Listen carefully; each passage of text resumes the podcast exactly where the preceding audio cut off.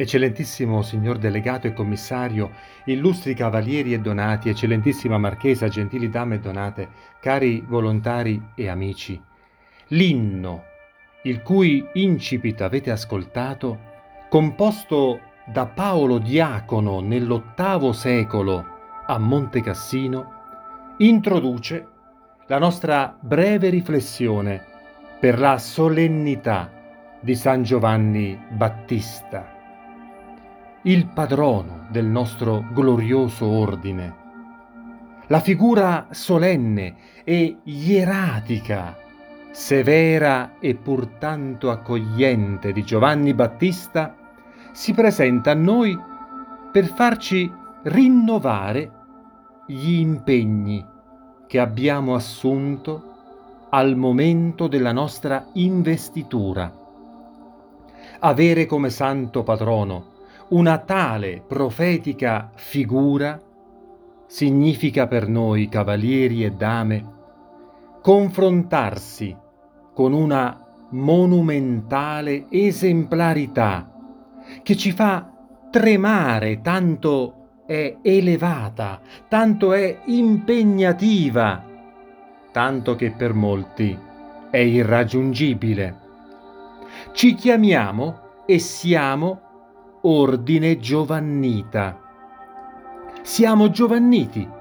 In tal guisa, il nostro primo ideale è la testimonianza alla verità, che non comprendiamo a fondo, che non possiamo cambiare e alla quale però ci sentiamo fedeli.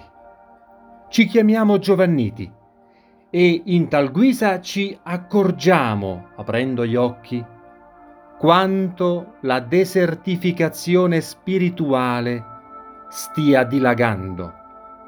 E in questo deserto portiamo la voce di Dio che salva. Ci chiamiamo Giovanniti e nelle mille situazioni in cui ci conduce la vita sentiamo la vocazione a dare una guida, a far splendere una luce, a prestare una consolazione agli afflitti.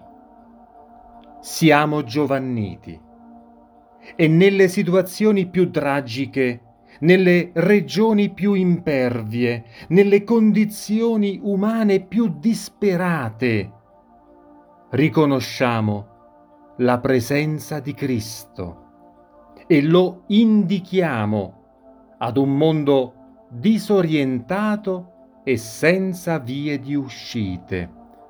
Ecco l'agnello di Dio.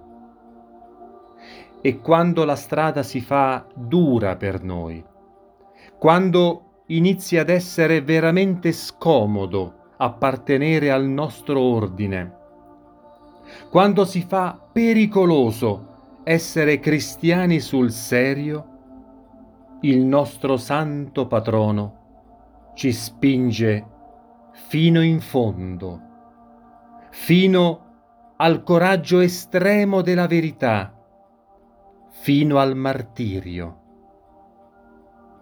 Con l'inno di Paolo Diacono, ut queant laxis, da cui Guido d'Arezzo nel decimo secolo estrasse i nomi delle sei note musicali, diciamo anche noi: affinché i tuoi servi possano cantare con voci libere le meraviglie delle tue gesta, cancella il peccato dal loro labbro impuro, o San Giovanni. Amen.